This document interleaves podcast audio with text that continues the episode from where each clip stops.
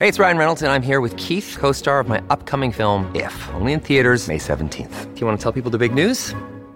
All right, I'll do it. Sign up now and you'll get unlimited for fifteen dollars a month and six months of Paramount Plus Essential Plan on us. MintMobile.com slash switch. Upfront payment of forty-five dollars equivalent to fifteen dollars per month. Unlimited over forty gigabytes per month. Face lower speeds. Videos at four eighty p. Active Mint customers by five thirty-one twenty-four get six months of Paramount Plus Essential Plan. Auto renews after six months. Offer ends May thirty-first, twenty twenty-four. Separate Paramount Plus registration required. Terms and conditions apply if rated P G.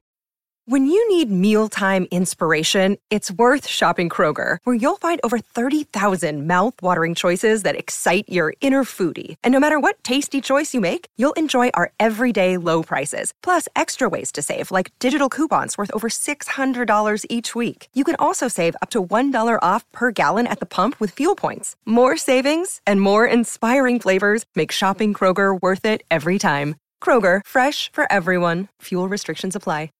Hello and welcome to Conversations with the Voice of Reason. I'm your host, Benjamin Boyce, and today's conversants are returning guests Sasha Ayad and Stella O'Malley, who are the hosts of Gender, a Wider Lens podcast, as well as practicing therapists slash counselors who have been speaking to the gender issue, specifically with regard to adolescence, for almost as long as I have, with Stella even longer. And in this conversation, I've kind of forgot we were having an interview. We're just having such a good time hanging out and talking about our journeys, uh, gender and otherwise, through this world. So while this isn't the most essential conversation, it is the essence of the conversation. I know you're going to like it. Follow links to their work down in the description below. Without further ado, here is Stella O'Malley and Sasha Ayad.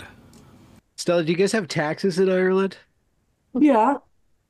Is is it a total pain or is it just a breeze? Ta- taxes as in doing your taxes? Doing your taxes, yeah. Hell on earth. Really? Why? Why do you? No. Everywhere is hell on earth doing is taxes. Is it everywhere? Oh, so they know yeah. It's just a scam. It's just a big scam. Really? I don't know. They just make it impossible so you have a bunch of people that get to make money every year doing your taxes for you. So you're taxed. It's kind of an amazing idea, though. I like you're it. In, you're, sorry. You're in society and you're kind of half caveman and you're thinking, well, why don't we put our money together and everybody puts something in every year? And then we could have like a, a place for that turns into a hospital or a park or a school or a playground. It's a phenomenal idea. Huh. It's not Benjamin how it happened. Benjamin thinks it's a big scam. No, it's not how it happened. There was these people who were stronger than everybody else. And they're like, listen, I'm going to protect you. I'm going to use my strength, but you got to pay me back. Yeah. Those people we eventually called royalty and kings. And then eventually we had commerce, and the merchants started making more money, got more powerful than the church and the state. And so the state had to like figure out a way to like suck the money out of everybody by promising them the stuff that were was being built by the aristocracy anyways. Libraries, the churches held all the stuff, the roads, I guess, maybe roads. But roads were like you pay the your neighbor's pool to make roads, but what's the alternative? That was just this huge voice? sprawling bureaucracy. Bureaucracy. What's the al- that's like when broccoli meets bureaucracy. Bro- broccoli. Bureaucracy. Hey, I like your background. Bureaucracy, yeah. It's a little yeah, fancy. It's cool. You want to see really what I got in, yeah. in Hawaii? I oh. That. What is that? Is that just a butt? Can you figure out what it is? Yeah. Is it like a bum? one hundred percent I can figure out what that is, but where's the rest of the body? No, oh, wait, is it is a it? shoehorn? It's a, it's a door stopper.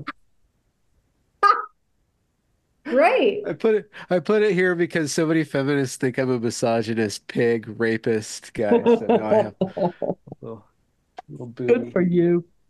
Oh, little booty in the good back. Good for you. So good for you. They're so awful to you, Benjamin. I hate the way they talk about you. Oh, man, you should see what they're doing to Leslie. Oh, I saw that she posted something about that. I mean, of all the people, Leslie is just this. First of all, I love listening to you guys talk. I don't remember what you call your segment, but I love listening to it. Oh. All right. It's really fun. It's and she's workout just jam. Workout jam? No, I cannot listen to talking during workouts. That's terrible. Oh, okay. Uh, yeah. Really? No, but I, I really enjoy it. And she's just this most thoughtful, calming, yeah, like sweet, intelligent, like very patient. I mean, God, like how could you attack Leslie? Anyway, that's nuts. Why did they attack Leslie for daring to to to to, to fall in love with you, Benjamin, is it? Well, I, I when I'm out on the streets, I wave at beautiful women, or I want to. Oh yeah, I know. That's I admitted that to somebody, which means I, I'm basically on the verge of sexual assault at any given moment. Right. And then, yeah, yeah, basically, it's hand rape. Uh, I mean, like, mind rape, hand rape, mind rape. I'm raping you. I'm assaulting you both right now. Uh, I don't know. And then I made a joke about that the the front hole. Did you? Right, you know the joke. What's the joke? Tell us the joke. Well, if, if the gender-neutral term for a vagina is a front hole, is the gender-neutral term for a mistress a side hole? See, you're a misogynist, too. She just laughed. Sasha just laughed. I didn't laugh because it's a terrible joke. Okay, no, because it's a side piece. That's like a, a real term, a side piece. I get it. You know that. Oh, okay. Side hoe. That's what they call it in the business. So what have you two been up to? Wow, we've been busy. Nothing, really. Sasha was in the New York Times today. Oh, you were in that uh, yeah. that piece. Yeah, this the side piece. No, it was it was a main piece. It was a column. It was a main piece. No, it was great. So Pamela Paul is a journalist who wrote a really extensive piece about youth gender medicine and detransition, and she featured myself, Stephanie Nguyen, Julia Mason, like sev- several. Uh, Paul Ryan Garcia, like lots of the the wow. colleagues and people we know who are working on this yeah. issue. So it was really nice to see that piece in the New York Times. And our, our book was mentioned in the piece, which I was really thrilled about. What was the uh, take, the overall slant of the piece? Was that, um, you know, what's what's happening in youth gender medicine in America is actually kind of this outdated experimental model of affirmative care, and that in Europe things are going differently, and that there's a lot of silencing and accusations against clinicians who are trying to work in an exploratory fashion. And there were lots of angles that she covered, but that was the gist of it. Interesting. Yeah. Yeah. And she featured lots of detransitioners, and they talked about their experiences and all of the kind of red flags that were missed when they were being assessed or kind of treated for gender dysphoria, and just kind of ushered along the path. And if I'm missing anything, Stella, feel free to jump in. But that was like the important stuff that I remember. And they mentioned uh, therapy first and stuff. And like, um, well, well, Pamela, Pamela Paul is good. So it's, I just wonder what's going down in the New York Times. Is there war before a piece like that? Yeah. Or are they actually trying to reverse slowly but surely? Mm-hmm. I wonder I wonder what they're actually doing. Well, every once in a while, they, they come out with a piece like this, right? Yeah. Like well, about every is, six months or so. Yeah. I think this piece, though, is the mo- most accurate, non-biased version of a New York Times piece on gender that we have seen so far. I mean, I think I. this is a very different piece than what's... I mean, I'm very happy to see that they're covering gender with some nuance, but I mean, up until this piece, I have had lots and lots of qualms with the pieces they published before, though I'm always glad to see progress. Like, I don't want to take that away I, from I anybody. Think each piece has been a a, a step. It's been incremental. Mm-hmm. And yeah. this is the big, and I presume the next one, maybe in six months, uh, will be even big. You know what I mean? That they're they're slowly, slowly, slowly. Yeah. But why are they going so slowly? I, I just like if they can publish a piece like that. And the, you know, Christina Joette, she wrote a piece. There's been a few pieces. You know what I mean? But puberty blockers and stuff. Yeah. Uh, well, I think Pamela Paul's done an amazing job. I mean, she really yeah. was not. She did not mince words. She was really clear. I think she did an amazing job. It's been the best. Well, it's been the best piece. An issue of this magnitude that incriminates and opens for uh, like major malpractice suits for a lot of places. Like mm-hmm. if this just came to a screeching halt, there would be big trials, I'm sure. Like it would it would just be it would be so big everybody would be caught with their pants down. I think the signal is like the they're, they're slowly signaling, okay, start backing out, start backing out, and there'll be a critical mass of people like just distancing themselves. Uh, but because it was such a huge push and so many people went on board and so many people staked so much of their reputation on this mm-hmm. under the cover of going along with the right side of history or whatever it is, in little ways or in big ways, that it's just it, it would it would be disastrous to the system, and the system's still not willing to admit what it did during COVID. Mm-hmm. Yeah. And so it knows it knows the medical system is really on shaky ground with trust, you know, with uh, all the COVID stuff, all that racism baloney, and all yeah. this gender stuff. So, and what about remember the opioid uh, epidemic? Was I wasn't really following America at all back then. Was there an awful? Was it similar to COVID, or was it similar to gender? Were there kind of people trying to speak up, or was it not noted? It wasn't. It. It did. I mean, it was like a, a crisis, but it didn't. It didn't seem like to garner the sympathy of terrible, too ter- terribly too many people. Mm-hmm. And so it was just kind of slowly just backed away from the the system. Kind of just slowly changed course, and no nobody no no heads were rolled. You know, like the, mistakes the, were made. The documentary series "Crime of the Century" is very good on the opioid epidemic. It's like this two part documentary. I think each one is two hours long. But I I remember watching really? that with with my mother, and I mean every ten minutes I was like, oh my God, this is just like gender. Like yeah, it was yeah. so shocking, the number of parallels. And then yeah. Stella, when we were in Ireland, or sorry, in Denver, we were all there, and Carrie Mendoza gave an amazing talk mm-hmm. about the opioid mm-hmm. epidemic. You just had her on, Benjamin. It was, yeah. it was kind of a short interview, I think, but she laid that out very well. Mm-hmm. And there are so, so many parallels. So like, you know, I, I, I don't know if it garnered the kind of attention that gender is garnering yet, now, Harry but it said, is like Harvey said that she'd get into the car crying, yeah, you know, yeah, distress, and that she had complaints. She was working in the E R. She's a doctor. She had complaints when mm-hmm. she wouldn't give people opioids. Yeah, they go straight to her superior. Yeah, yeah, it sounded very similar. Yeah, uh, and then up in Canada, they're not. I was, I was a joke. Like imagine a school counselor giving your kid OxyContin, right? And that's what Canada's doing. They're like, they drive around with these vans just handing out like safe drugs, safe supply drugs, and teenagers can get fentanyl now for free. So Are you it's serious? Like, it's all... yeah, I just had, a, I just had uh, Jennifer yeah. on it. Know that. Mm. So it keeps on repeating. There's something wrong with the entire system. Mm-hmm. It's a systemic, like, mm-hmm. like truly a systemic issue. Mm-hmm. Yeah. Um, and you guys not... are both independent, right? Well. You're independent? Yeah. Like as in like Beyonce, like independent? Like that what what do you mean independent? What do you mean well, by that? Uh, I'm kind of like, like well, there's clinical doctors and stuff, right? Who are like really a part of the system. Oh, you mean like do we work on our own, like in, in yeah. private practices? Is yeah. You so you guys are you guys are able to like adapt a little bit more. Well, or question the prevalence. Oh, absolutely. I mean, if I was working in a hospital system and I was supposed to be following whatever protocol they passed down to us, I would not be able to explore and look at things in a more nuanced, careful way. And also we'd be probably, you know, under managed care, which means you only have X amount of sessions for these clients and you have okay. to use like a manualized, um, treatment method.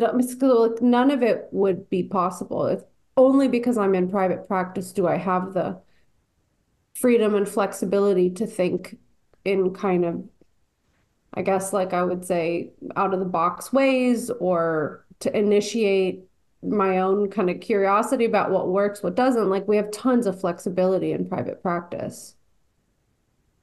I always say to, uh, you know, parents who are looking for therapists, like, look for an independent one, an older independent one. You're most likely. Ha- frankly, I've very, I've pretty much stopped telling people to look for therapists. I think a lot of kids are going to be sent to therapy when they don't need to be sent to therapy.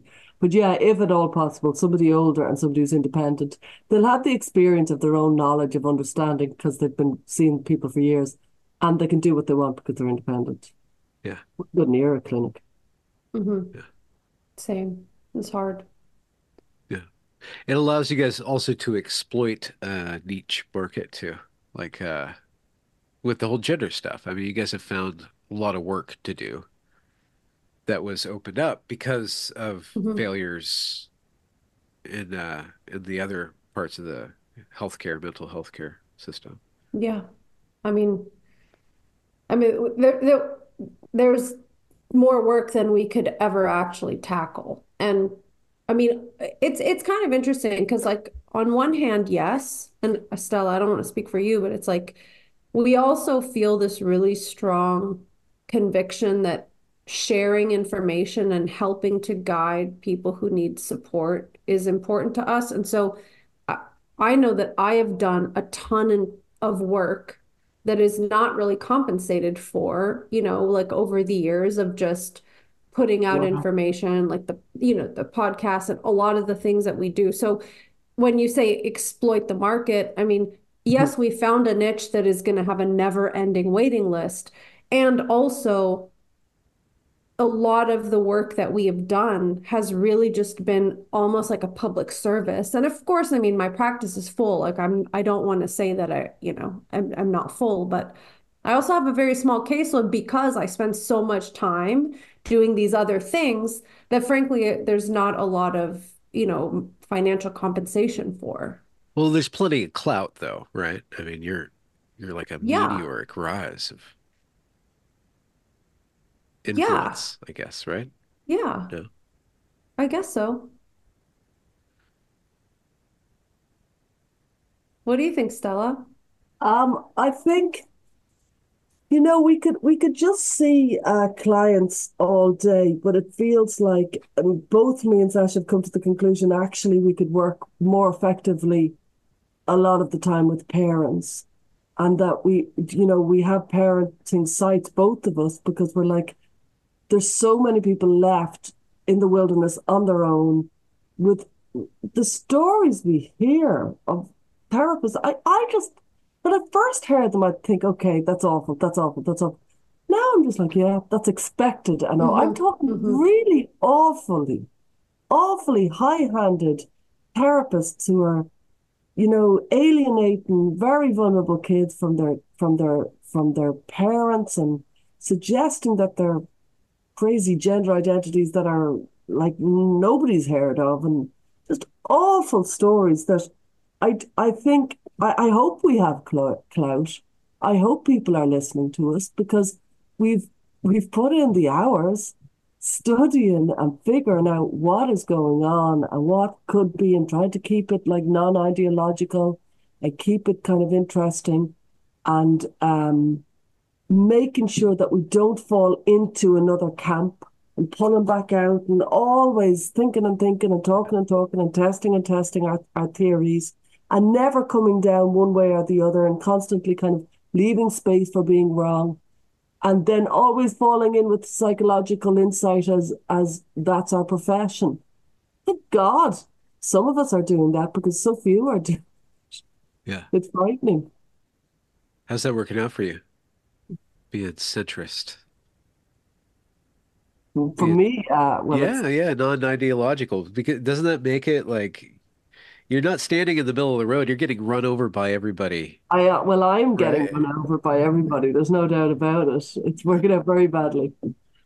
You know, it's very. It's definitely a very unpopular uh, uh, stance to take. And I remember a politician saying to me years ago, we we started a school together, me and the politician, and he said, and the, the, we were getting complaints from everybody, the parents, the teachers, everyone. And he said, well, if both sides. He said it very cool, like. Well, if both sides aren't happy, we're doing something right. And I was like, really? Yeah. I'm living that now. And I see what he means. Like, if both sides aren't happy, you're, you're probably somewhere around the middle. You, you know what I mean? Feeding both sides.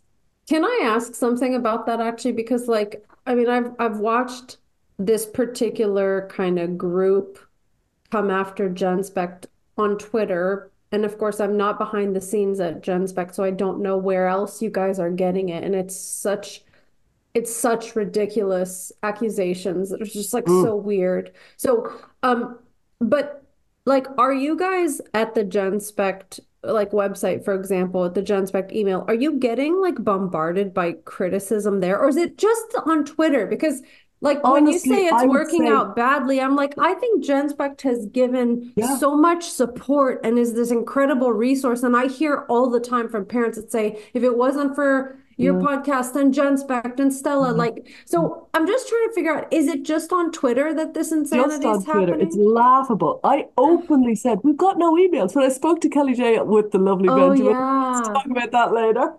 Um, we when I, I said, we haven't got any emails. I thought we would be bombarded with emails. To this day, to this day, since the famous man in the blue dress, since the, all of that, two, one, One email, two emails, like literally, I'm, I'm like yeah. tiny numbers. Yeah. There's been a couple of emails about they've decided, some people have decided it's really, really irritating because there's nothing. But they've, uh, some parents have decided that I think all boys are A G P. Now, I, you know, Sasha, like me and you talk about gender all day, every day. There's nothing in me that thinks that. There's nothing in me that's ever said that. But they've kind of come to the conclusion. There's so much, they're living in so many kind of conspiracies. Yeah. They're seeing conspiracies left, right, and center. But no, I don't know. Very, very, very, very single digit, definitely emails. But I'm talking like two, three, maybe four. I don't know. Tiny numbers. Yeah. And thousands of tweets. Even today, I was in a conversation with um, Dennis Kavanagh and I think her name is Lucy Alcott or somebody like that. Anyway, and she was, we were just talking about, you know, something. And then they they kind of screenshotted. These are all, you know, pseudo. They say they're feminists. They certainly don't treat me as a woman very well, and they don't let me speak. um, and they um, they just rained on me because I said something about stereotypical. I said... Uh, the stereotypical behavior of a female. Why would? Why does a gay man have stereotypical behavior of a female? I've never understood it. Well, I might as well have said I'm a pedophile. You know what I mean? There was an onslaught of people quote tweeting, look at this sick rubbish. How is she a psychotherapist? Her license should be taken away from her. And this is a safeguarding failure. Why doesn't she... Mm. Wait, a safeguarding failure? Yeah, yeah. a safeguarding failure. Yeah. Yeah. But I said, why do gay men have often display, I didn't say I was very qualified, often display stereotypical female behavior?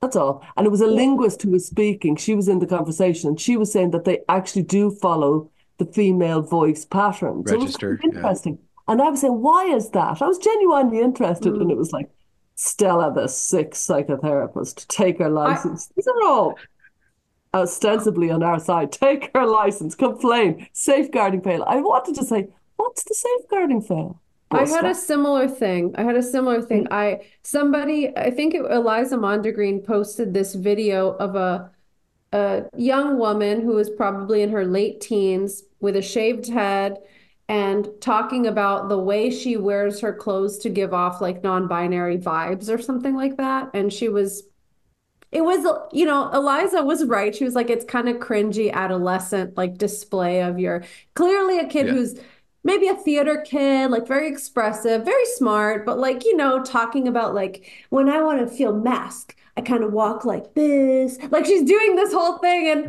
you know, I, and, and I watched it and, you know, she said that she doesn't want to have surgery. And she said something like at the end, she was like, you know, if your body is more curvy and more feminine and you feel masculine, that's cool. Cause you don't have to change your body to like express yourself.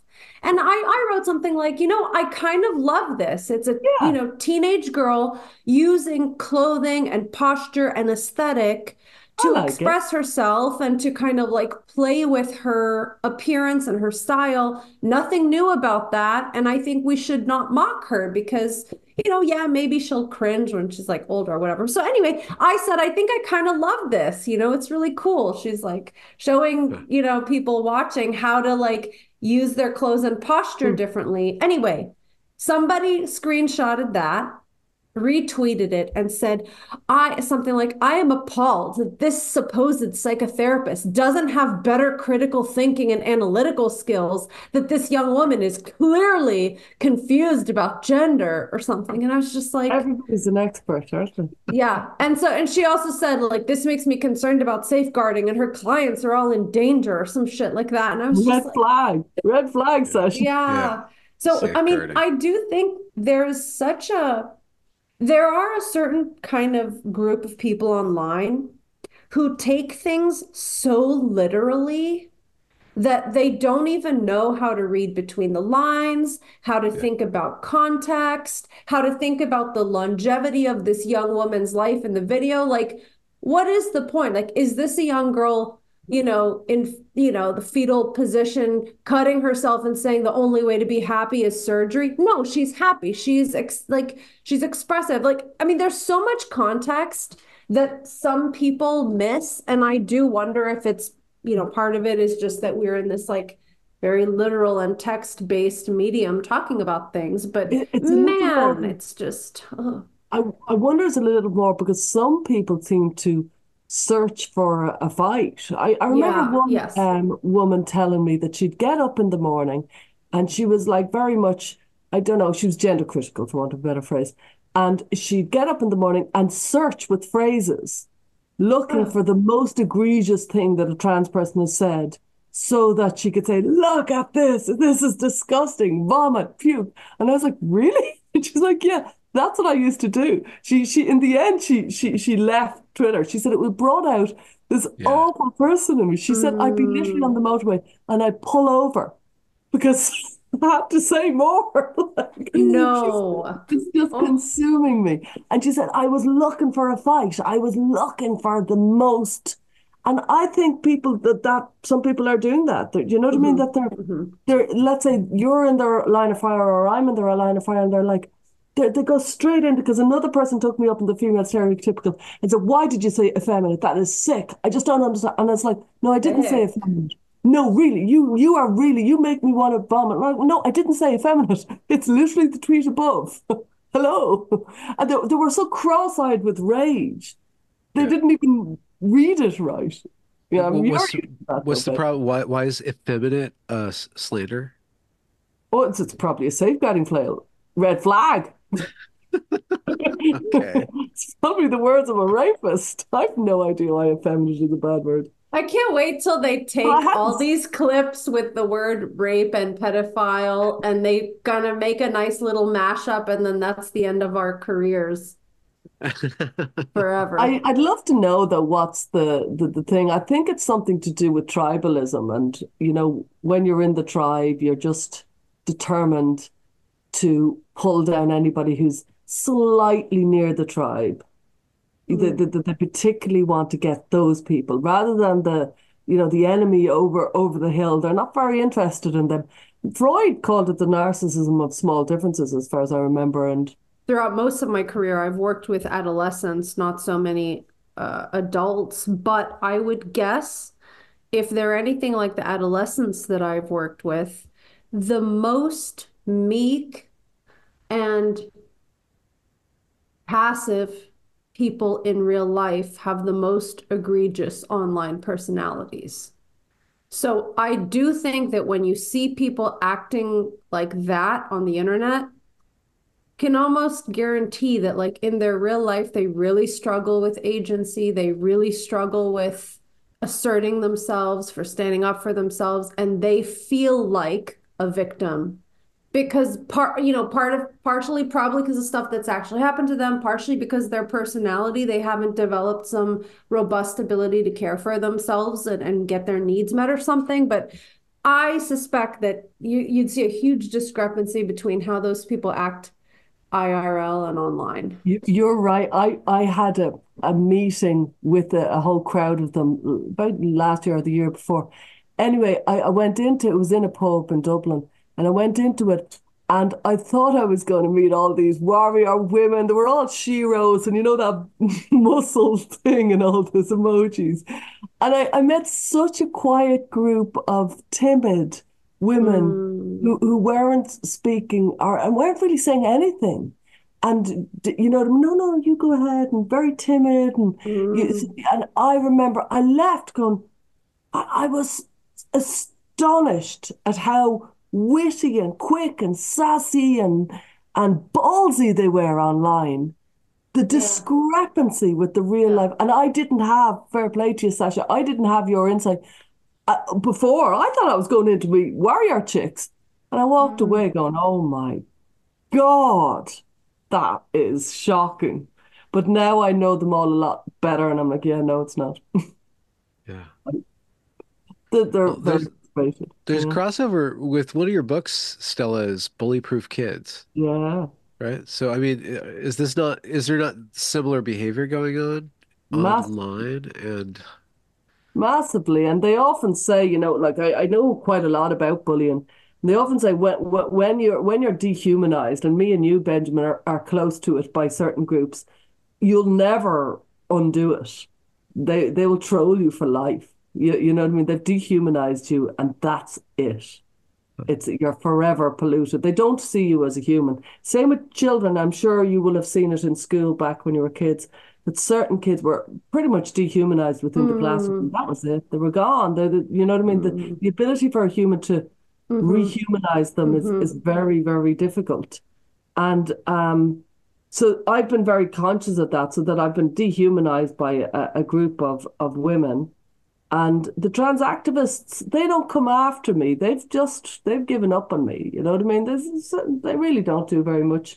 While the uh, the women are furious with me, and they've dehumanized me, and they lie about me all the time and stuff.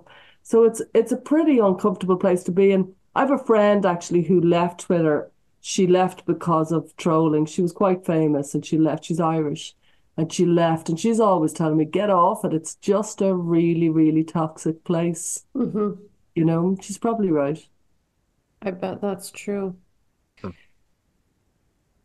You know, the reality is, uh, at least with the Genspect conference, that there was so much stuff that went on there. They got completely... Overshadowed, uh, overshadowed sucks. By, I know. By this one little awesome, picture. It was awesome, by the way. It was so cool to be there. Anyway. What did you What did you learn? Some of the things, Sasha, if you can remember. I have I, I have a notebook like full of furiously scribbled notes, and actually, I had a to do list for post post Denver of all these things, all these kind of like things I want to tie a bow on, because like make sure my understanding was there. Um, I mean, there are so many things. I'm just going to share with you some of the highlights that are fresh on, not fresh on my mind, but like coming up. Colin Wright had an amazing presentation, and I something know. that he kind of pulled out that I had intuitively felt but didn't know how to articulate was something about models. And he talked about how in science, the model that is, I'm going to say this wrong, but it's kind of like the simplest, most straightforward way to explain something is probably the correct way to explain it. Whereas the more convoluted and twisted and bizarre and complicated some model is to understand, the more likely that it's like smoke and mirrors. I mean, that's my words, not his. Nice. Yeah. And he put up these images of like, basically, he, I think he was talking about how we used to understand the orbits and rotation of the Earth and the different planets around the sun or something, and how like there was originally this model that was like so confusing, and like the way they thought that the orbits worked was just this like bizarre, like a bowl of spaghetti, basically lines explaining the orbits. And then when we realized the heliocentric model, where it actually revolves around the sun, it just looked perfect and clear and parsimonious. And when he talked about the way they try to explain biological sex being a spectrum and like all of the uber convoluted things that they do, man, that was so good. I I had, didn't get to tell him like to his face, like that was so, so helpful. And I mean, it's like, I we all knew it intuitively, but the way he spelled it out was so good. And, and then um, Dawkins tweet about it the other day, that same presentation. I saw that. Yeah, yeah. it's... it's really cool to see. Is Richard Dawkins in touch with Genspect now or something? Oh no, God, oh. we should have we should have gone and stalked him. Yeah. There's so much happening. It's so busy. We know? should get him on our show. Or Benjamin, you should. We're now like dueling podcast hosts. No, you can have Richard. I would get I would get stuck in the atheism angle. You guys can okay. just take the gender thing. Okay, yeah, that's fine. Really interesting. We'll let them know. Yeah. yeah. I, I loved a lot of the talks. I mean, I loved hearing Jamie Reed's talk. It was just cool because there were so many different angles. Like Jamie mm-hmm. Reed has such a different perspective on it. And she just talked yeah. about being part of the left and not giving up on the left. I mean, it was very powerful. And then you had somebody like, um, you know, James Lindsay, who was basically saying like the left is trying to like brainwash and communize our entire school system. They're like totally opposites. But it was cool to hear both presentations in the same place. And that's that's what made it so special. And that's what's so sad about the way things got overshadowed is that actually mm-hmm. there was so much dialogue and back and forth. And I mean, uh, I mean, it was awful. It was devastating, yeah. really. And Corinna Cohn gave a great presentation where oh, she yeah. asked people to put up their hand if they were left wing and to put up their hand if they were right wing. I thought that was a really good idea to just show mm. that this is, you know, this is not a left wing or a right wing. It was quite clear yeah. that it was both sides, that this was not a left wing or a right wing issue. Yeah, I thought that was very powerful. She gave very inspiring, sadly, a speech about pulling together. And how we needed to pull together and we needed to kind of, you know, we need, there was something really big happening and we needed to work together. And I was very moved by it. And so then yeah. afterwards, watching all of that just destroy over those few mo- few weeks in, in November, that was awful. It, was really it wasn't awful. Destroyed because unless somebody is on Twitter and is part of that ideological group, all of those incredible presentations are on mm. the internet now and they're being referenced. And so many people have shared things with me. Like I just, I, I'm sure being in the middle of it, you are bombarded with that kind of negativity. But I just want to say as somebody yeah. who's kind of on the side, nothing was destroyed. Everything that Genspect has done is amazing and continues to grow, and I see you guys keep adding new people to the Genspect yeah. board. Like I, I just don't want you to think that a couple of weirdos on Twitter have destroyed anything. Like no, no offense to the weirdos couple, on Twitter, uh, a, few, a few dozen weirdos were like yeah but loads of them, there are so many of them are anonymous, and like they're in places like Ireland, and I'm like, well, why are you anonymous in Ireland? Like I, I live in Ireland, you don't need to be anonymous, you're yeah. not going to get sacked. Don't tell me anybody cares. You know what I mean? There's some countries, without a doubt, you need to be anonymous. But loads of them, oh, I couldn't, I fear for my life. What the hell? It just doesn't stack up. They do yeah. not need to be anonymous. But it helps to be anonymous because you can behave.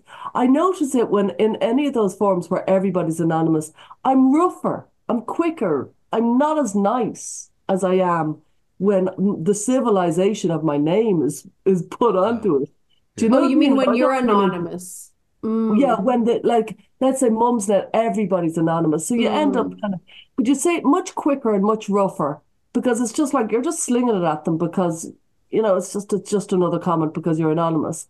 Well, if it's your own name, you put care into it, and you you know because you know that it matters because this is you're reflecting yourself. I think anonymity is a, a terrible thing online. I think it's a key part of why online discourse is so revolting, is the anonymity. And I know the parents have to be anonymous. I get all that. Although I think less and less do they need to be anonymous.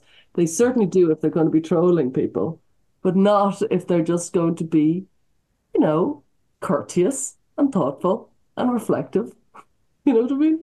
Look, Bumble knows you're exhausted by dating.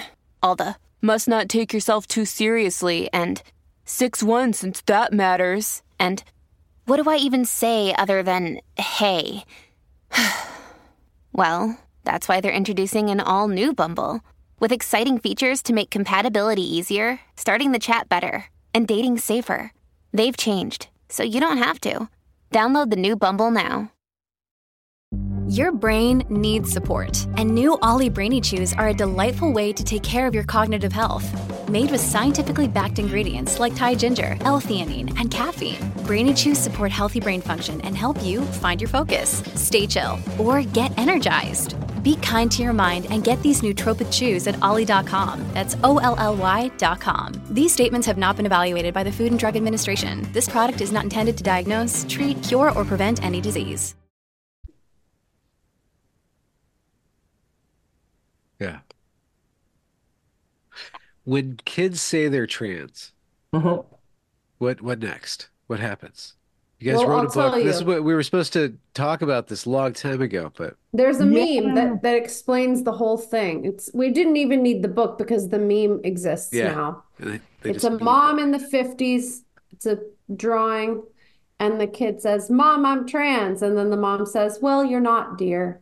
And that's the end of the discussion. A lot of people believe it's that simple. Just say, "No, you're not, dear," and move right along. So you could just throw our book away and just find the meme on the internet, and that's the guidance that you need. You're Is that fine. true? No. It's not true. No, it, that's an actual meme, because I remember when we had the debacle about the title of our book. Then we'll get into it. It's Friday. I feel very casual right now. All right. We'll get, we'll get to your question. But um, the and also I just had a birthday, so I'm forty-two yeah. now, and I don't give an oh. F. So I'm just letting it all hang out. Oh. Sasha was born on the Feast of Saint Bridget, which is a very big day for women in oh. Ireland. Yeah. Does it involve yeah. food and feasting? It involves a goddess, and oh. it doesn't involve food, really. Oh. But uh, I was just looking to see if I have my Bratha Breda, but it's not. But basically, you put out a white cloth out the night before the Feast of Saint Bridget, which is the first of February, and then you, uh, you, uh, I don't know, when you bring it in the next day, that keeps you from... from I don't keep, know. It keeps you healthy for the rest of the year. Anyway, I put my white cloth out and I am not sick today, so day one it's working. Oh, you actually did it. That's so oh, cool. I oh, I tend cool. to do things that yeah. I want to do with these traditions. But it's a big day. It's a goddess. She's, a, you know, the, the, the, the goddess of fertility, and it's the first day of spring, and it's it's a big day, you know what I mean, for fertility and kind of womanness. It's a, oh. it's, it's a great day. That's awesome. Well, I'm very proud to be having birthday on that day. Well, well, the point is, when we were trying to figure out the title for our book, initially we had a title that displeased a lot of people. And um, that meme kept coming up, again, on the toxic platform of Twitter, a k a. X. People were basically saying, why do you need a whole book about this? All you do is tell the kid they're not trans. Like, oh, well, you clearly haven't met any of these kids and or the schools and or the doctors and or the therapists and or the peers or anybody else on the planet. So and, and the devastated parents who did say you're not trans, who did say everything, mm-hmm. who did say you're getting off the internet, who did take their phones off them. You know what I mean? When yeah. you've met them, then you, you you learn some manners around the thing and say it's actually not that simple. It's it's mm-hmm. pretend it's simple. The parents are treated so badly because not only is is their kid wrapped up in something that is really unhealthy, they get everybody saying just parent the kid, just say no. It's horrible. Yeah, it's really tough. But yeah, we did write a book. It's behind Stella. What was our bad title? I can't remember it. Is my child trans? Oh, yeah. yeah. yeah. And basically, you're not allowed to say that. Yeah. But we were trying to point out that that's exactly what the parent is thinking. They're thinking, is my child trans? Like, yeah. Could, could it's like, like what they're Googling at, at night or whatever. Yeah. And, yeah.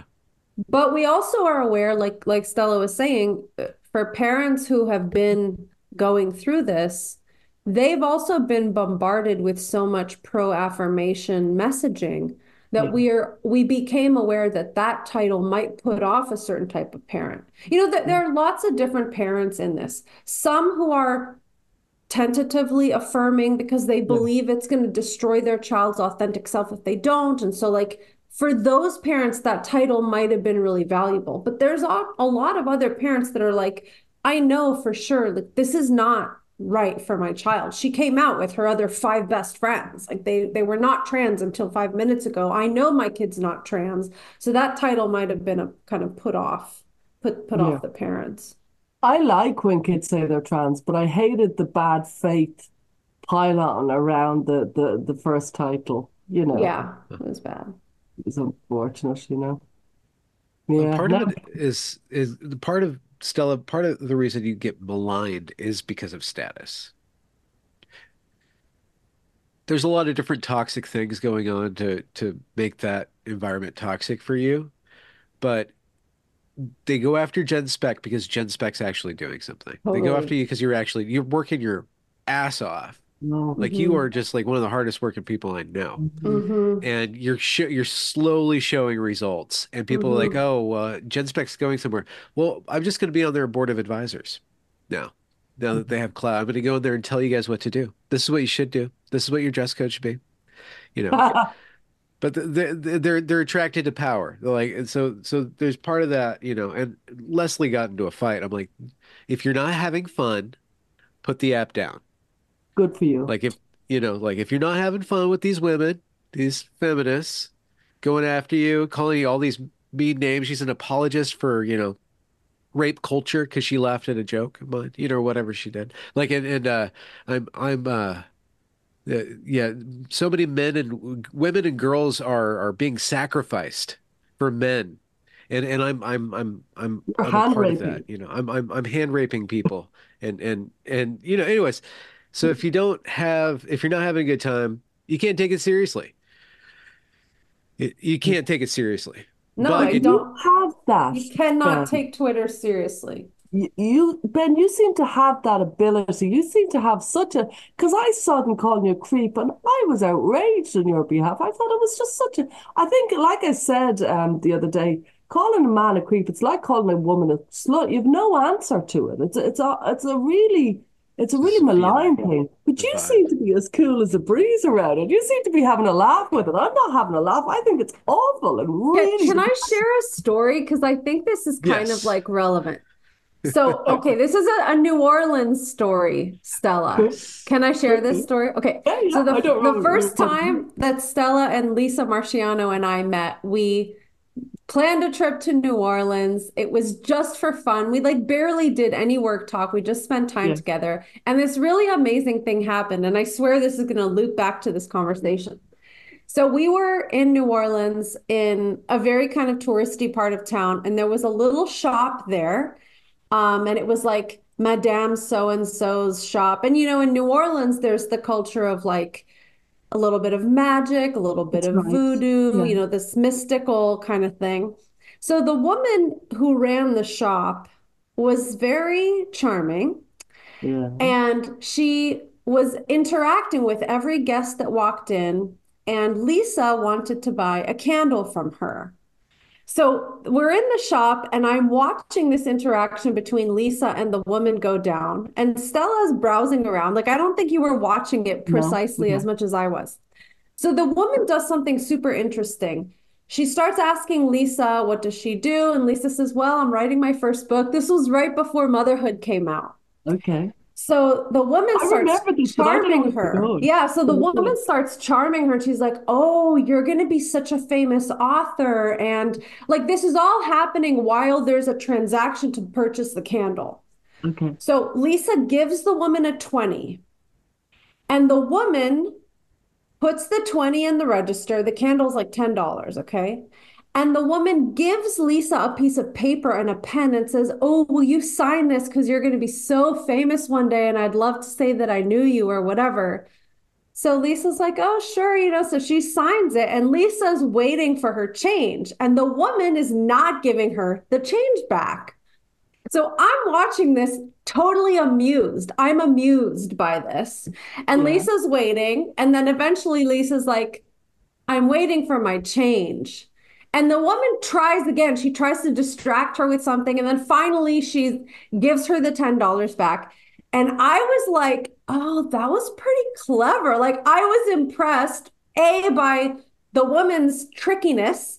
And, yeah. of course, Lisa was, like, right there with it. But I remember, Stella, you were so disturbed. You were so upset when you found out. Do you remember that?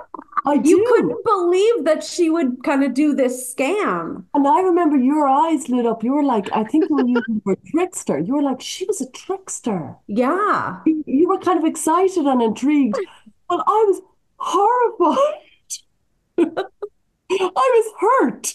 I was yeah. hurt for humanity. Like, I really was. And you said yeah. something like, I used to own a shop and I would get so upset if customers like accused yeah. me of trying to rip them off or something. Yeah. So I guess all this to say that like when there's egregious behavior by anonymous people on the internet, mm. like you're genuinely hurt and saddened. You're like disturbed yeah. that people would do that. And I guess like, I'm like, that person's not like not even real to me because their behavior is so outside the realm of anybody I'd ever want to be around that I'm just like, I don't like, I don't even see those people in a way. Yeah, I don't know if that makes sense.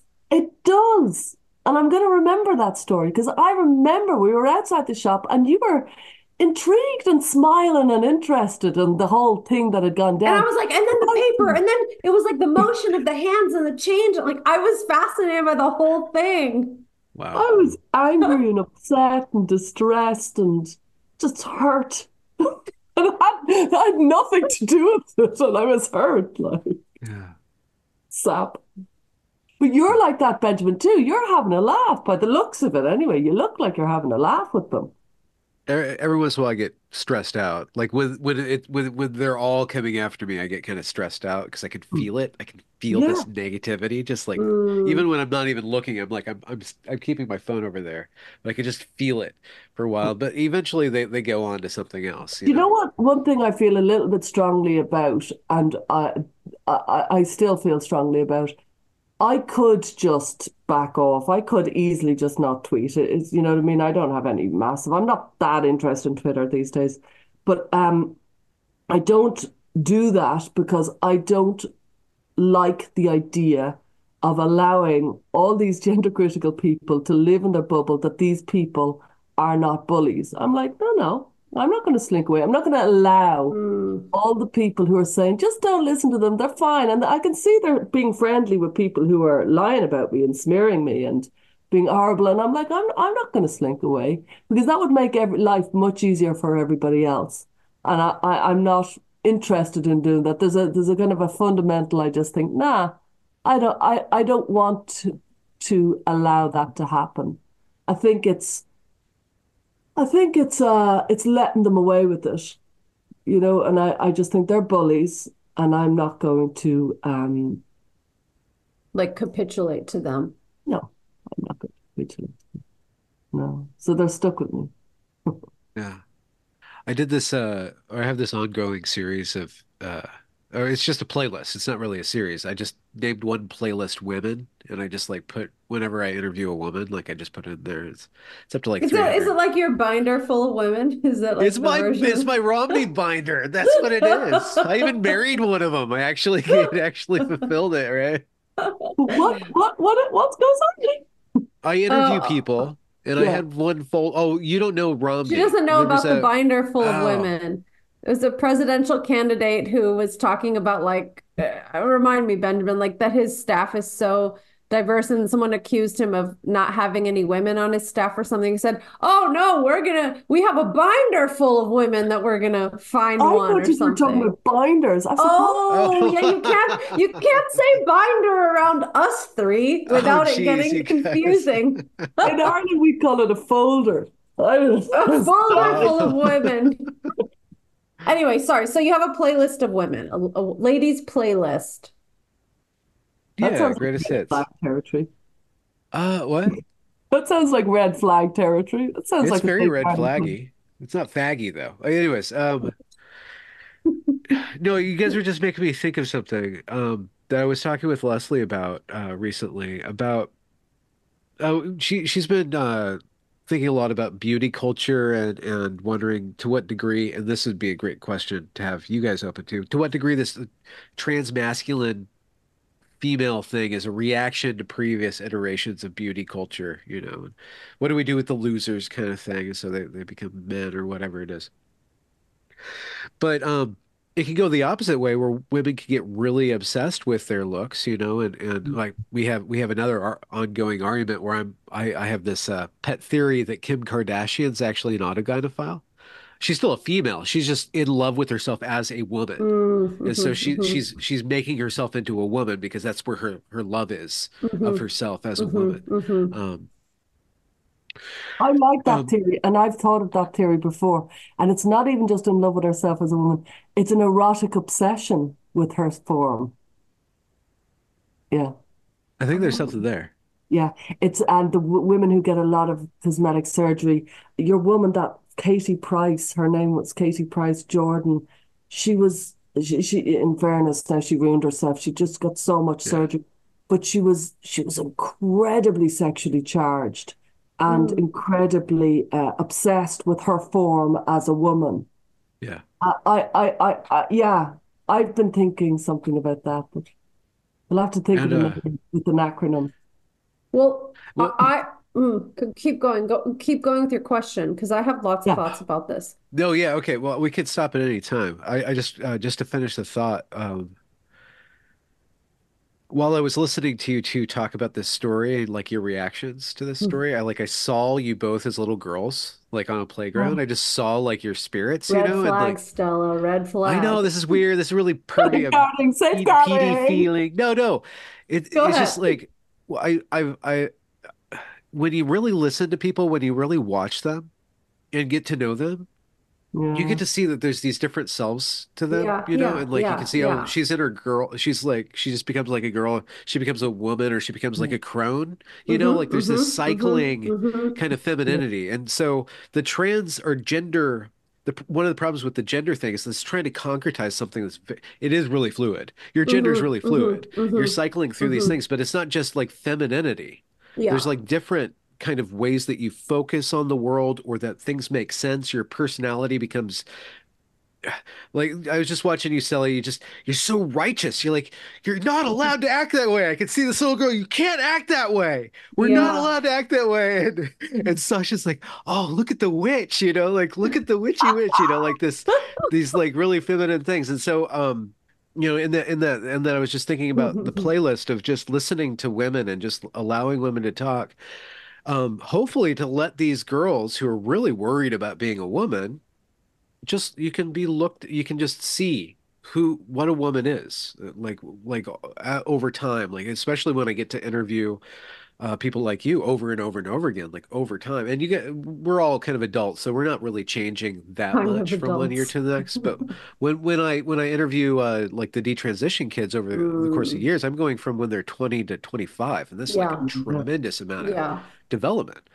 Um, so anyways, there was uh th- there was a, a kind of a, a point there where I was thinking of something about the, the, the self-righteousness and things like that, and I, I think it's a very good point, but I also think that actually the the, the section the, the behavior of a girl to a woman, it, it's we don't talk about it enough. For example, I I've really watched, because I've got kids, the movement from a girl who will, and I don't want to be crude, but this is what happened. The girl who, who will, let's say, do a, a handstand or a cartwheel. And also they, these girls, they sit with their, their legs wide open, really wide open. Do you follow me? And it's very cool. And they're completely physically kind of, I'm not going to show you, but they're completely like, you know what I mean? And then I, I, I tracked it very closely in the last few years, just to see, when does that go into this kind of, do you know what I mean? Mm. Where they would never sit with their legs open. And it was really noticeable to me that between the ages of around about nine and twelve, they just go in and they will never again sit with their legs wide open. So I think the girl, yeah, I think it's a big thing. I don't see many women sitting with their legs spread ever, unless they're maybe a lesbian. Do you know what I mean? And I think that's socially, it seems to be socially ingrained, but I think it's very interesting when you think of that girl you were describing earlier, Sasha, who kind of walks like a man. And I was thinking when you were telling me, do you remember the girl you were talking about a few minutes ago? When she walked like this, when she tried like, I was thinking, I bet you she sits on the bus when she's being a man with her legs open. Mm-hmm. I'd love to kind of do it, because I, I thought it was amazing that I seem so kind of cool about gender. And I, I, you know, I don't have gender, you know, what are they called? Norms and stuff, and yet I don't sit with my legs spread, and I would find it very difficult to sit in company with my legs spread, just sitting there, you know. I think I would find that really hard to do mentally, you know. I, I think I, I sit like that. I mean, my dad has been telling me you look like a construction worker since I was young. It's like just, I, but I, I thought it had to do with my background in like dance and movement and like okay. working out and stuff. Like I, yeah. I think it has something to do with that. Um, but that, that is an interesting point. I mean, the way girls start taking up less space, and that's talked about a lot in kind of like the, the everyday feminism type of magazine like stuff. Um, yeah. Yeah, I, I don't, I'm not sure. I mean, wh- what I'll say about your question, Benjamin, is uh, when, when I've heard you and Leslie talk about this, she made this really interesting point that there's an uglification that a lot of the gender questioning girls are doing, which is very interesting. We talked about this in our retreat, how like it, it looks like sometimes these girls are trying to make themselves yeah. unattractive. And Leslie is saying maybe this is a way of just rejecting that female, female competition for beauty, which is one way of looking at it. And yeah. I also, um, I've been thinking a lot about this, and um, there's so much I want to say about it. Uh, I think that the desire to engage with beauty and beautiful things is not something that should be thrown out as though it in and of itself is a superficial thing. I think there's a risk of doing that. So I just want to be mindful of that, that like form and lines and color and shapes and beauty and things that are pleasant to look at are a very natural part of being human. They exist in nature. They exist in beautiful animals and birds and plants. And there's no reason that that should be stripped away from humans as well. So there's a risk in some of the kind of feminist argument that we will inadvertently kind of shame women or men for the desire to engage with beauty. Okay, but of course, when that be- when beauty itself becomes a product to buy and sell, and it's treated as the most important aspect of a person, and it's like a commodity that you play up and play down so that you're acceptable to others, that's different. So I'm not sure like how to make sense of all this, but I do think that some of the gender girls that I have worked with and have consulted about, well, there's an interesting trajectory that could shed light on this, which is that they're usually very feminine naturally, and they go through a period right before the trans thing of trying really, really, really hard. They're like doing their makeup every day for hours on end, and they're doing their hair, and they're obsessed over outfits, and they emulate the popular pretty girls at school. And then something happens. Yeah. Maybe they get bullied by a pretty popular girl, or somebody tells them that they're ugly or something like that. And then all of a sudden that aesthetic becomes the enemy.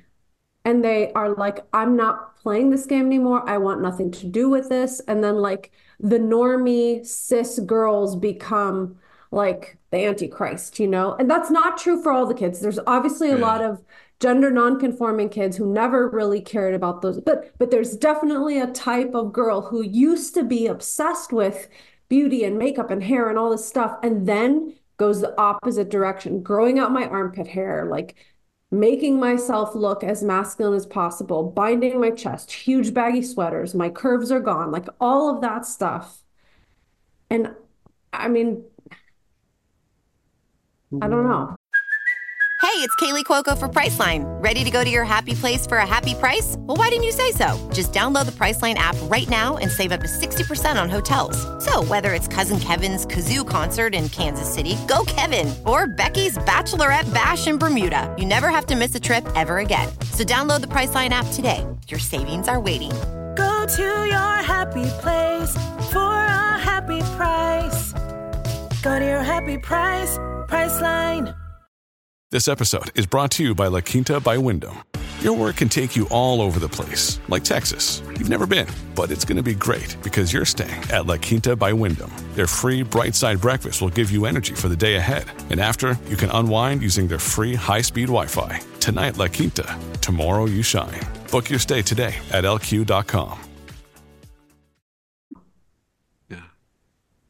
Yeah, no, I think you're right. I think those those girls, those particular girls you're talking about, they're often, they haven't tapped into their, their anger either. So they're they're quite compliant and very nice, and, you know, which is part of the whole trying so hard. And it must be a liberation to suddenly go, uh, you mm-hmm. know what I mean? Mm-hmm. It must be great for them. You, you know what I mean? It must be a great feeling for them. So it gives them plenty.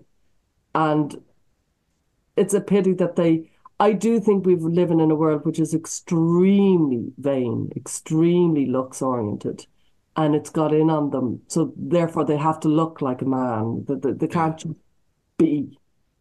Uh, you know, I, I think we underestimate how much vanity and beauty and looks are part of this whole thing. I, nobody mm-hmm. likes to say it. I said it right at the beginning when I, my film mm. first came out.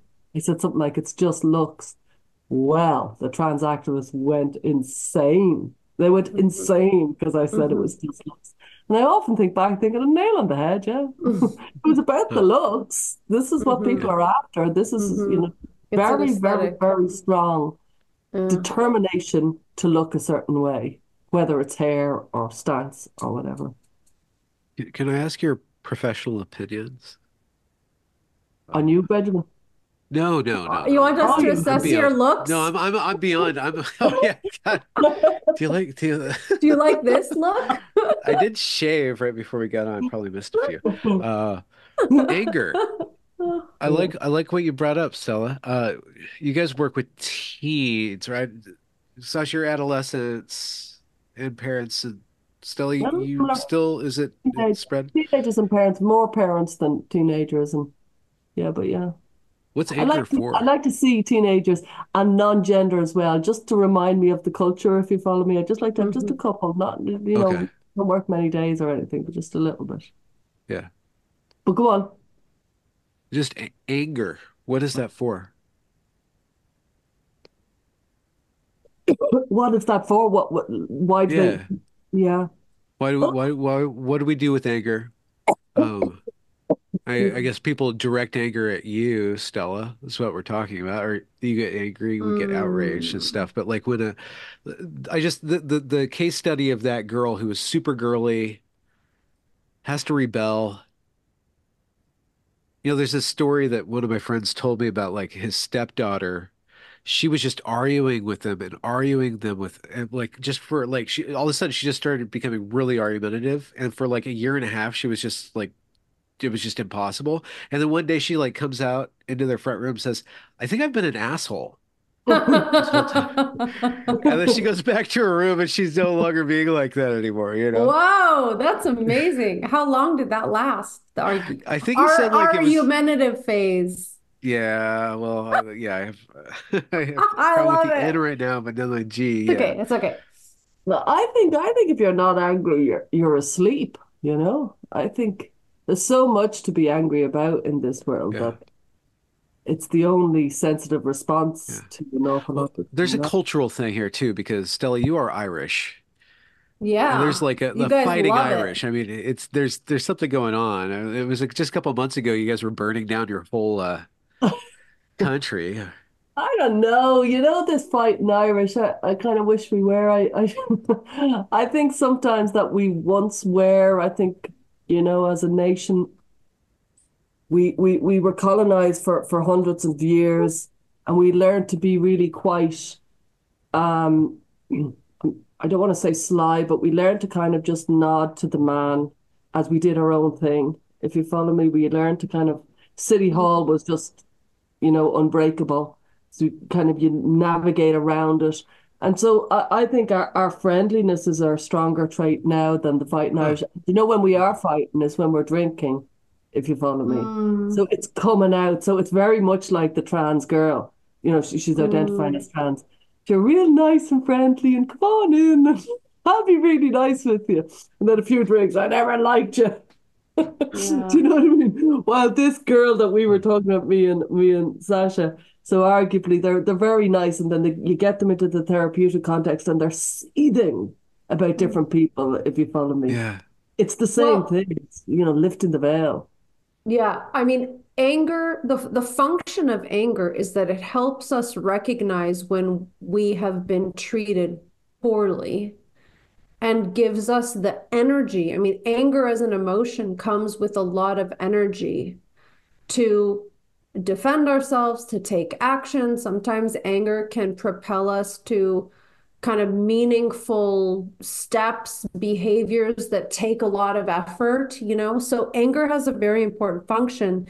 And what I've noticed is that a lot of the kids who we're talking about, not only do they struggle with anger, but they don't like feeling angry. For some reason or another, they're like, I don't want to be angry. I don't like having that feeling. I don't let myself have anger. I've heard that a lot in therapy. So there's a real difficulty here when there's a kind of a core emotion that is just a natural part of being a mammal that is disallowed in the person. And, uh, you know, it, I, I, I don't want to, I don't want to derail the conversation. I'm starting to, generally speaking, I'm starting to have some skepticism and doubt about a lot of psychological theories that are just floating about out there, taken at face really? value. So yeah, lots, like I'm really going through something.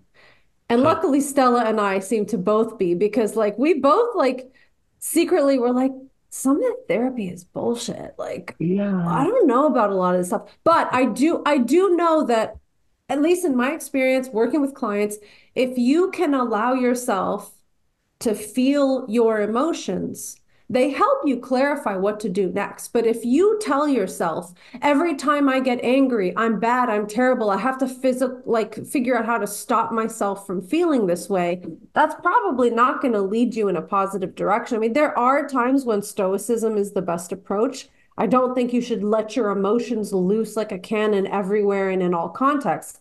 But if you have a lifelong pattern of not ever allowing yourself to be mad, even when someone treats you really terribly, you're going to be meek and passive and not know how. And then you're going to go crazy on Twitter is what's going on. often, often those girls might be kind of going, no, I don't mind. No, I didn't mind. No, I didn't yeah. mind. No, it was fine. Actually, I just look positively at things, so it's fine. But I often ask them, now, the geniuses that listen to you, Benjamin, will correct me. So I'm, I'm happy to be corrected, because I know I'm in the comfort of my own office. I can say to teenage girls this mismangled quote. But no, I'll bring it to light. I often ask them, I say, somebody like Nietzsche said, are you nice or are you just scared? Mm. If you follow me. Yeah. And I like discussing that with them, but I have no idea where I got that That's quote or who question. said it. I think Nietzsche said it. It's kind of Nietzsche-esque. A guy named Benjamin Boyce once asked, Are you? No. I love nice? it. I love are you, it. Are, are you nice, nice or, or just scared? scared? That's or a good scared. question. Yeah, because yeah. they're generally just scared. They want to be popular. It's it's they're not as nice as they want to be. Yeah. Well, that makes me uh, think of uh, a lot of, it's just this thing that I see a lot, and it's coming from, I think it's coming from the U K, but I'm not really sure. But people, people like in the G C community, they're like, be kind. Like they, they say, they say like they're being told be kind all the time. Like, and, and they're rebelling against being kind in the way. It's like they're, the There's shadow boxing, I don't see what they're fighting with, but I know they keep on fighting against this, this cultural thing. demand to be kind. I know. Like... I know. I, I do think, I mean, and I feel, I feel kind of bad because maybe some people really grew up with these messages, but I do think whenever you are part of some kind of social justice movement, you have to have the enemy that you're fighting against. And I do hear certain phrases repeated a lot amongst a certain type of feminist that like, women are always told to be kind and women are done this and this and that. And there are probably certain places yeah. and times and families or specific, you know, where that's yeah. true. But for the most part, I don't, I don't know what they're talking about sometimes. It's like a kind of a phantom enemy that I think I'm going to get so skewered for this. But generally speaking, if you are a teenage girl in most normal American cities right now, you're not being told to be kind. Like nobody really, well, sometimes in the social justice world, I'm arguing with myself. So I'm yeah, like, yeah, yeah. But sometimes in the social justice world, there is like a love is love, just be kind to everyone. So maybe I'm wrong. Yeah. I don't know. Yeah. Well, I've got a teenage girl, so I'm in Ireland. Mm-hmm. And like, she's so into this. Like you can hear the way they're talking. You go, girl, you don't take any shit. You go. Yeah. And the boys yeah. are there like, do you know what I mean? So, but there's a dichotomy because yeah. clearly from the way they're telling me what's going on in school, there's another type of bloke who I'm not meeting who is really pretty obnoxious and in their face. So I'm not meeting that boy. He's not allowed into our house. And mm. it's very girl powery. But there, it's, I think there's a schizophrenic kind of message that there is yeah. sassy talk and go. And yet they're really looking at their looks and they're putting a lot of effort into looking nice. And I think it's very disjointed and, and no if, wonder their brains get And if cramped. They say anything about trans or gender or race or Israel, Palestine, like they're bad people. So there is a weird like a badass yeah. bitch, you go girl thing. But at the same yeah. time, you have to have all the right opinions about every single other topic. And look very beautiful, no matter when or where, like, you know what I mean? So they're, it's, it's no wonder their brain gets scrambled. It's very, very complex. But do they have to look very beautiful? Are you sure? Do you think? Maybe it's just the crowd that I'm seeing. Just they seem to be so vain. I'm like, wow, do you ever stop lo- talking, talking about your looks? You're gorgeous. Oh, I love the way you do this. Well, we, we we were in Killarney. We were uh, it was the weekend, yeah. and they had like the party, and all the boys like showed up with their really loud, obnoxious cars, and all the girls oh, like had yeah. like their plastic wrap dresses like flopping all over the place. But maybe was that was no just a stereotypical behavior at all. It was so trashy and so gender in your face. It's hilarious that uh, what, what was it, the E U path, yeah, like the yeah. transgender. Uh, they yeah. had that there, like. And then we had that. You guys had the Genspect you know, had that there too. It was very. I, I was at the mall the other day, and we were we were just walking around, and then there was a group of teenagers, and I thought it was a costume party or something at first because all the girls were literally wearing like dresses that were like just barely covering their nipples and like so short, and I thought it was like a some sort of a performance or something, and then I realized it's just a bunch of teenagers.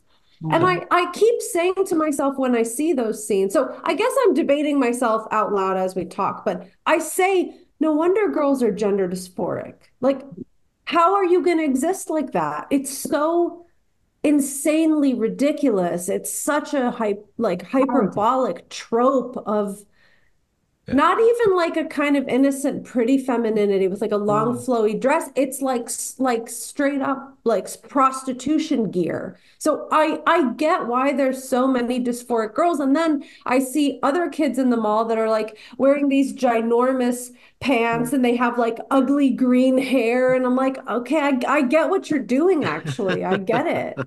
It's really hard.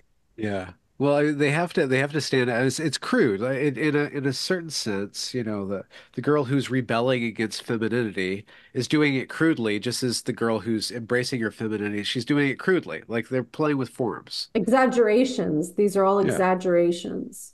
Yeah. yeah. Yeah. I think you're they right. They there's about thirteen years old, fourteen years old girls. They they go to discos. You were laughing at that, Sasha. You said it's like something from nineteen seventies or something in Ireland. They go to discos, but they wear extremely, like I said, tiny dresses. Yeah. And the only good thing about it, like it's it's it's crazy. And I'm there always saying, look at the boys with their lovely jeans and hoodies. And the girls in the Irish weather looking blue with the cold. I know. But one lovely thing that I, I has come in is they all wear runners. Yeah. And I, I remember they used to always wear really high heels and they were horrible yeah. to wear yeah. and they were so sore. Now they're all wearing runners. So thankfully one thing is happening. But it's unbelievable how sexualized it is and how exposed those girls must feel when they wear those dresses. They go from being ordinary girls with ordinary clothes to they hit thirteen and you're going out on a Saturday night and nobody's ever seen their body. And then suddenly, bang, go on then. they must feel like they're naked in front of the town. Like, it must be extremely difficult to expose yourself on that level the way they do. It's really, really, really, really um, sexualized. Tiny, like you say, tiny dresses. Yeah, I wouldn't fancy it. Mm. I, I I mean, I have to say, like, I worked in bars and I kind of had a crazy nightlife. And when I look back at, you know, it, it took time to figure out what to do growing up, figuring out, like, what does it mean to have a, a female body and to be, you know, to care about my appearance, to want to look good, but also figure out, like, well, what is my actual aesthetic and style? Mm-hmm. And I look back at some photos of crazy stuff that I used to wear, and I can't believe that I wore it. And at the time, I don't even know if I felt that exposed. I think I was just a little bit, like, oblivious, and also yeah. just thinking, uh, this is what, this is what it means to, like, look good. I don't know. And and I think different, like, subcultures also promote, like, the nightlife culture, for sure. People wear very skimpy clothing. Because I remember, like, when you wore certain clothes, you just got so much attention from the moment you left the house. Just, just everybody. It was just yeah. so relentless. Mm-hmm. And then another night you might just think, nah, nah, nah, I'm wearing a big jacket. And yeah. I have not the energy for that. But yeah. I remember I was a street trader for years. So, you know, I was selling things on the, on the street in Dublin. And I learned to have a certain face. It was kind of like a mask of kind of, you know. Resting bitch I, face. Like yeah, that. bitch face, bitch face. Yeah. Because if I didn't have it, creeps would come up to me all day. Mm. It was just, if I didn't put on the kind of, and kind yeah. of hunch. If I didn't, you just got it all day, all day. Yeah. Ah, and they were creeps, proper creeps. Oh, yeah. I yeah, yeah, that. yeah. And so uh, it was a real lesson that you kind of had to put on your mask. For me, I, I really learned that. So, yeah, that was tedious. It takes a lot of work, actually, just to deflect men's attention as a woman. Like, it's a, it's like a, a really, it Exhausting. takes skill and emotional attunement with yourself, and it takes strategy and learning, like, and fifteen year olds don't know how to do it, and they yeah. get angry. The, the men get angry with you because you don't oh, smile yeah. and say, oh nice. yeah get angry yeah really yeah yeah you know, so when they I... say something creepy to you and you just go, and they go, what's wrong with you, who do you think you are, you know, they go straight yeah. in, like, yeah it's horrible. I, I remember when I was working in the bars, I was a, I started as a cocktail waitress, and then eventually I started bartending. And, you know, I had so many invasive questions from men every single night. How old are you? Where, what do you do? Do you have a boyfriend? What are you studying at school? Like, just t- always, always questions. And I was always trying to be kind of like, you know, because you're there in the service industry, so you're you're there to, you know, entertain customers and blah, blah, blah. And I started feeling really, really overwhelmed. I actually went to therapy because of this. I was in graduate mm-hmm. school at the time. And what I came to discover through therapy is that I couldn't answer people's questions anymore and still feel like I had my privacy. Like, it was an invasion of my privacy all the time. So I made a rule, and I told customers, I have a rule at my bar. I'm allowed to ask you questions, but you're not allowed to ask me questions. And people kind of found it fun, like, oh, she's playful, you know, like that kind of thing. But it really helped to kind of not make me feel so vulnerable, so raw, so like visible. And I mean, I was in my mid twenties, and I, it took it took like therapy to think through, how am I going to deal with this super invasive job? So I can only imagine as a kid, also your teenagers are bombarded by like D Ms and stuff by random strangers. And the kids literally think they have to be nice and answer everyone who D Ms them. And they're literally asking for boob pics. So like, yeah. I cannot even imagine being fifteen or sixteen now on social media and saying, no creep, I I I, I don't want to send you a nude because yeah. I, I don't I think I'll get into a little bit of trouble, but you're really nice. Oh, I thought we okay. were friends. Yeah. I'm, yeah. I can only imagine the creepy, manipulative things that these guys say. I can't even imagine. Yeah. Poor little chickens. Boundaries. Yeah, but it's not a, not easy. It's not easy. Well, if well, we don't we don't want a society. Well, I don't know. It's, this is the safeguarding question, I guess, because to what degree is it uh, good for society that we put boundaries on the youth? Like, we impose boundaries on them. You can't wear that. You can't go here. You have a curfew, right? To what degree do we want that? To what degree say, okay, you're going through a period where you still need some guide guardrails mm-hmm, or guidelines, mm-hmm, mm-hmm. but we're going to give you a little bit more. But just like plunking a kid into the Wild West, let alone the internet. I don't know, because I, I went on holidays with the kids. Uh, um, it was Portugal, actually, last summer. And um I remember me and the kids were going off on a, what are they called, those electric scooters. And my daughter, who was fifteen, suddenly wanted to wear a big hoodie. And it was a hot day in Portugal. And I was like, no, this is so hot, don't.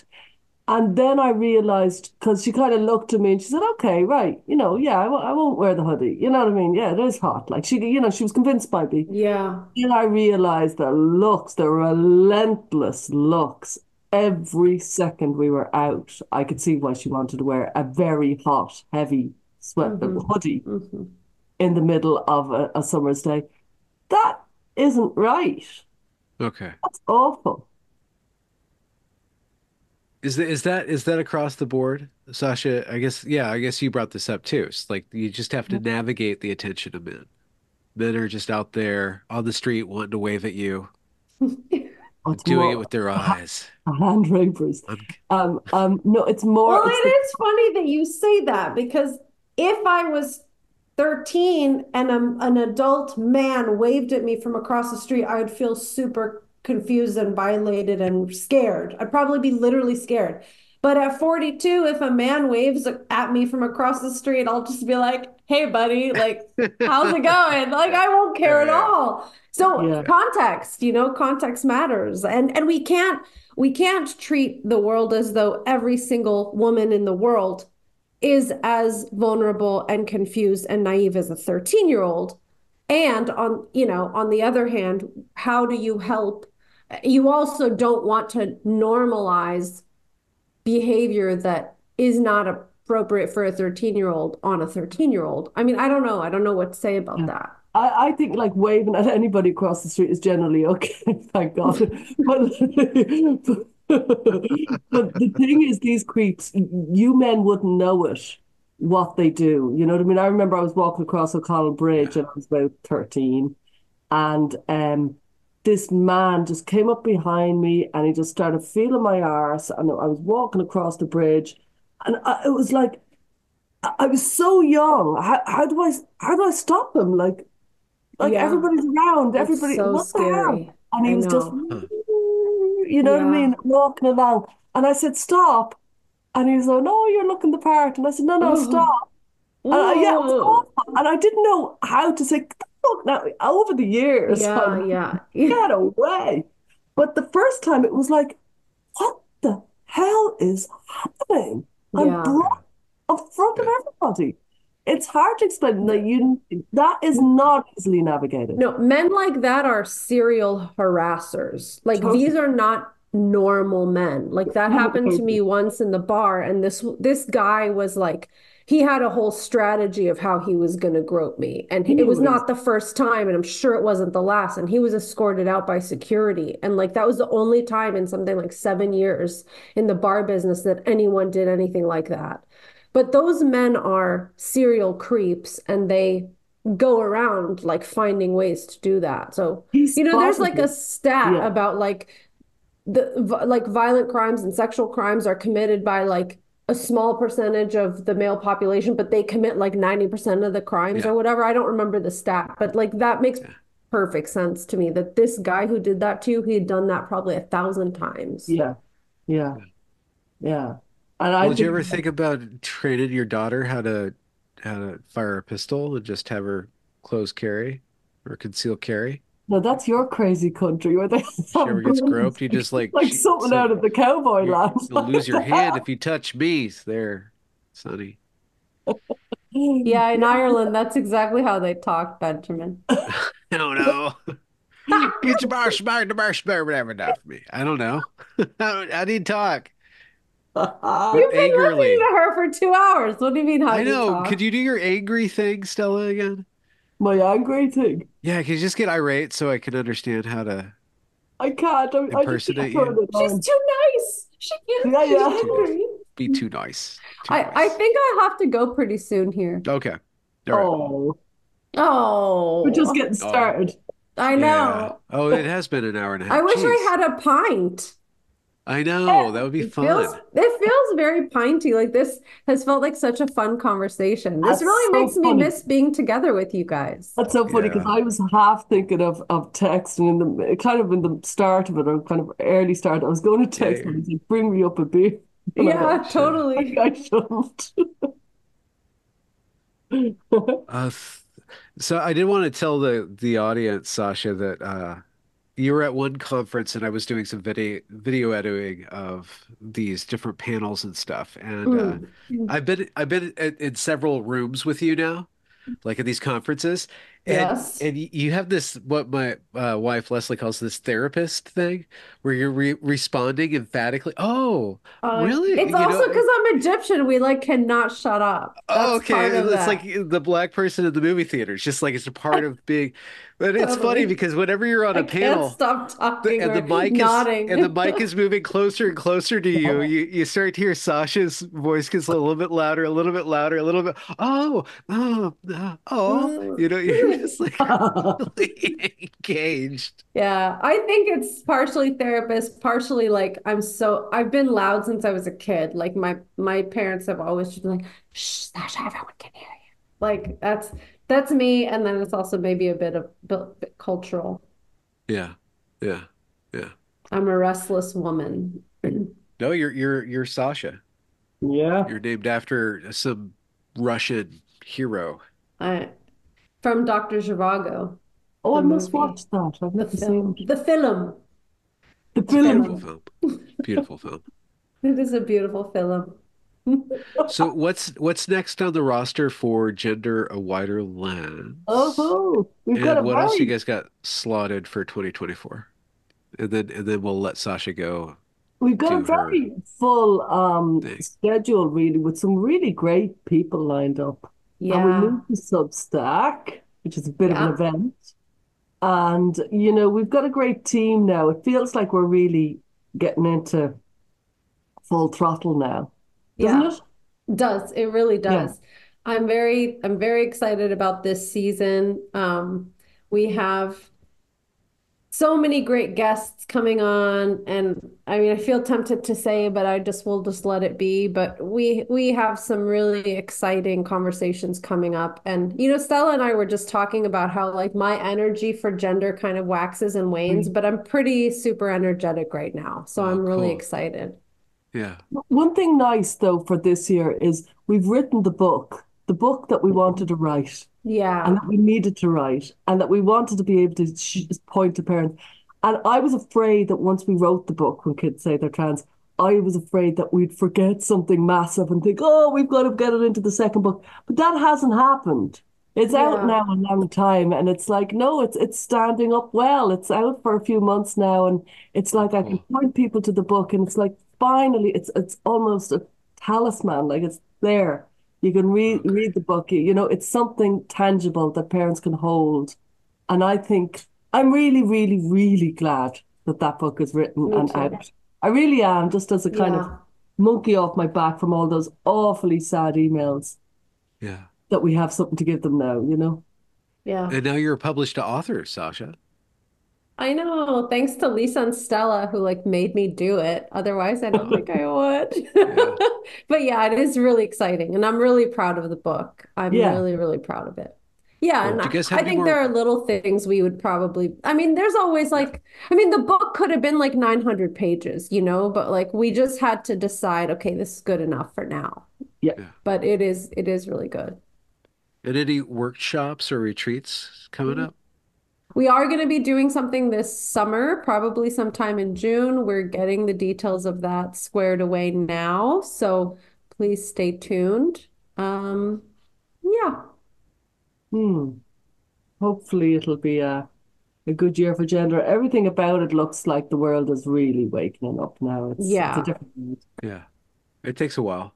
Uh, Wilfred Riley said you have to give n- normies about two years to catch up. Like something, somebody's going to call attention to something, you know, wh- whatever it is, like whatever, like kind of out there thing. Yeah. So probably it takes a while for that person to, or that issue to hit Bill Maher or New York Times or whatever it is that uh, whoever like us uh, allows us to think the yeah. way that we're allowed to think. It feels like a slog because we've been in this for a long time. So I'm like, yeah. two years from when? Because yeah, uh, we've yeah. been trying, trying point... to talk about this for a long time. But I hear you. Two years from some point. Well, yeah. It yeah. does feel like we're in a different realm anyway. We're di- in a different chapter. Yeah, yeah, I think so. I must have talked to you five years ago then, Sasha. Really? Probably. It must have been like twenty nineteen. Wow. You were my first interview. It was twenty twenty-four. I'm like, you know what? This girl's going places. And then you were on Yeah, Megan you told Kelly. me. You were like, you could do things with your life. Oh, kid. He gave me I a remember... punch on the shoulder and said, you're going places, kid. You go out there. I remember the first time uh, Benjamin in, uh, he interviewed me. And I, I really wasn't very up on America or cultural things in America. At all. It just was not something I was zoned in on ever. It was just over there, like you would be to Ireland. And you yeah. said something like about, well, you know, the race thing, and I kind of got involved in the race. And I was like, is that still a problem in America? And you were like, what is this thing? I was like, really? Like, what's a racism? And your face was like appalled. I was like, what the hell? Well, that's what Benjamin was famous for before yeah. gender. Yeah. So I should get back into race. Something's here in front of me. I just spit everywhere. We should get back into okay. causing problems in the world of race. I mean, yeah, really, that's what I, you have nothing yeah. better to do, Benjamin, than oh no, no. I, I questioned him. I was like, maybe it is. Like whatever you say, you freak. But. I don't know. You guys got you guys got some backlash from the summer of Floyd too. Maybe that was just in London, though. Oh yeah, London. London is a very multicultural city. Ireland is yeah. very. Well, you've been to Ireland. You can tell me. Like it's yeah. I loved Ireland. Yeah, it was really cool. There were sheep there. I mean, you may not have had a lot of minorities, but you had a lot of sheep. More Ooh. sheep than people in Ireland. I believe oh, really? it. Mm-hmm. Oh, cool. Tasty. Wonderful. Well, thank you. Should I hop off? Can I hop off? Or okay. Yeah, we, we can go. We'll go. Bye bye. You guys have a good night. Okay. Bye guys. Bye. Thank you, Benjamin. Thank you. Bye. Thank you. Have a good night. Weekend.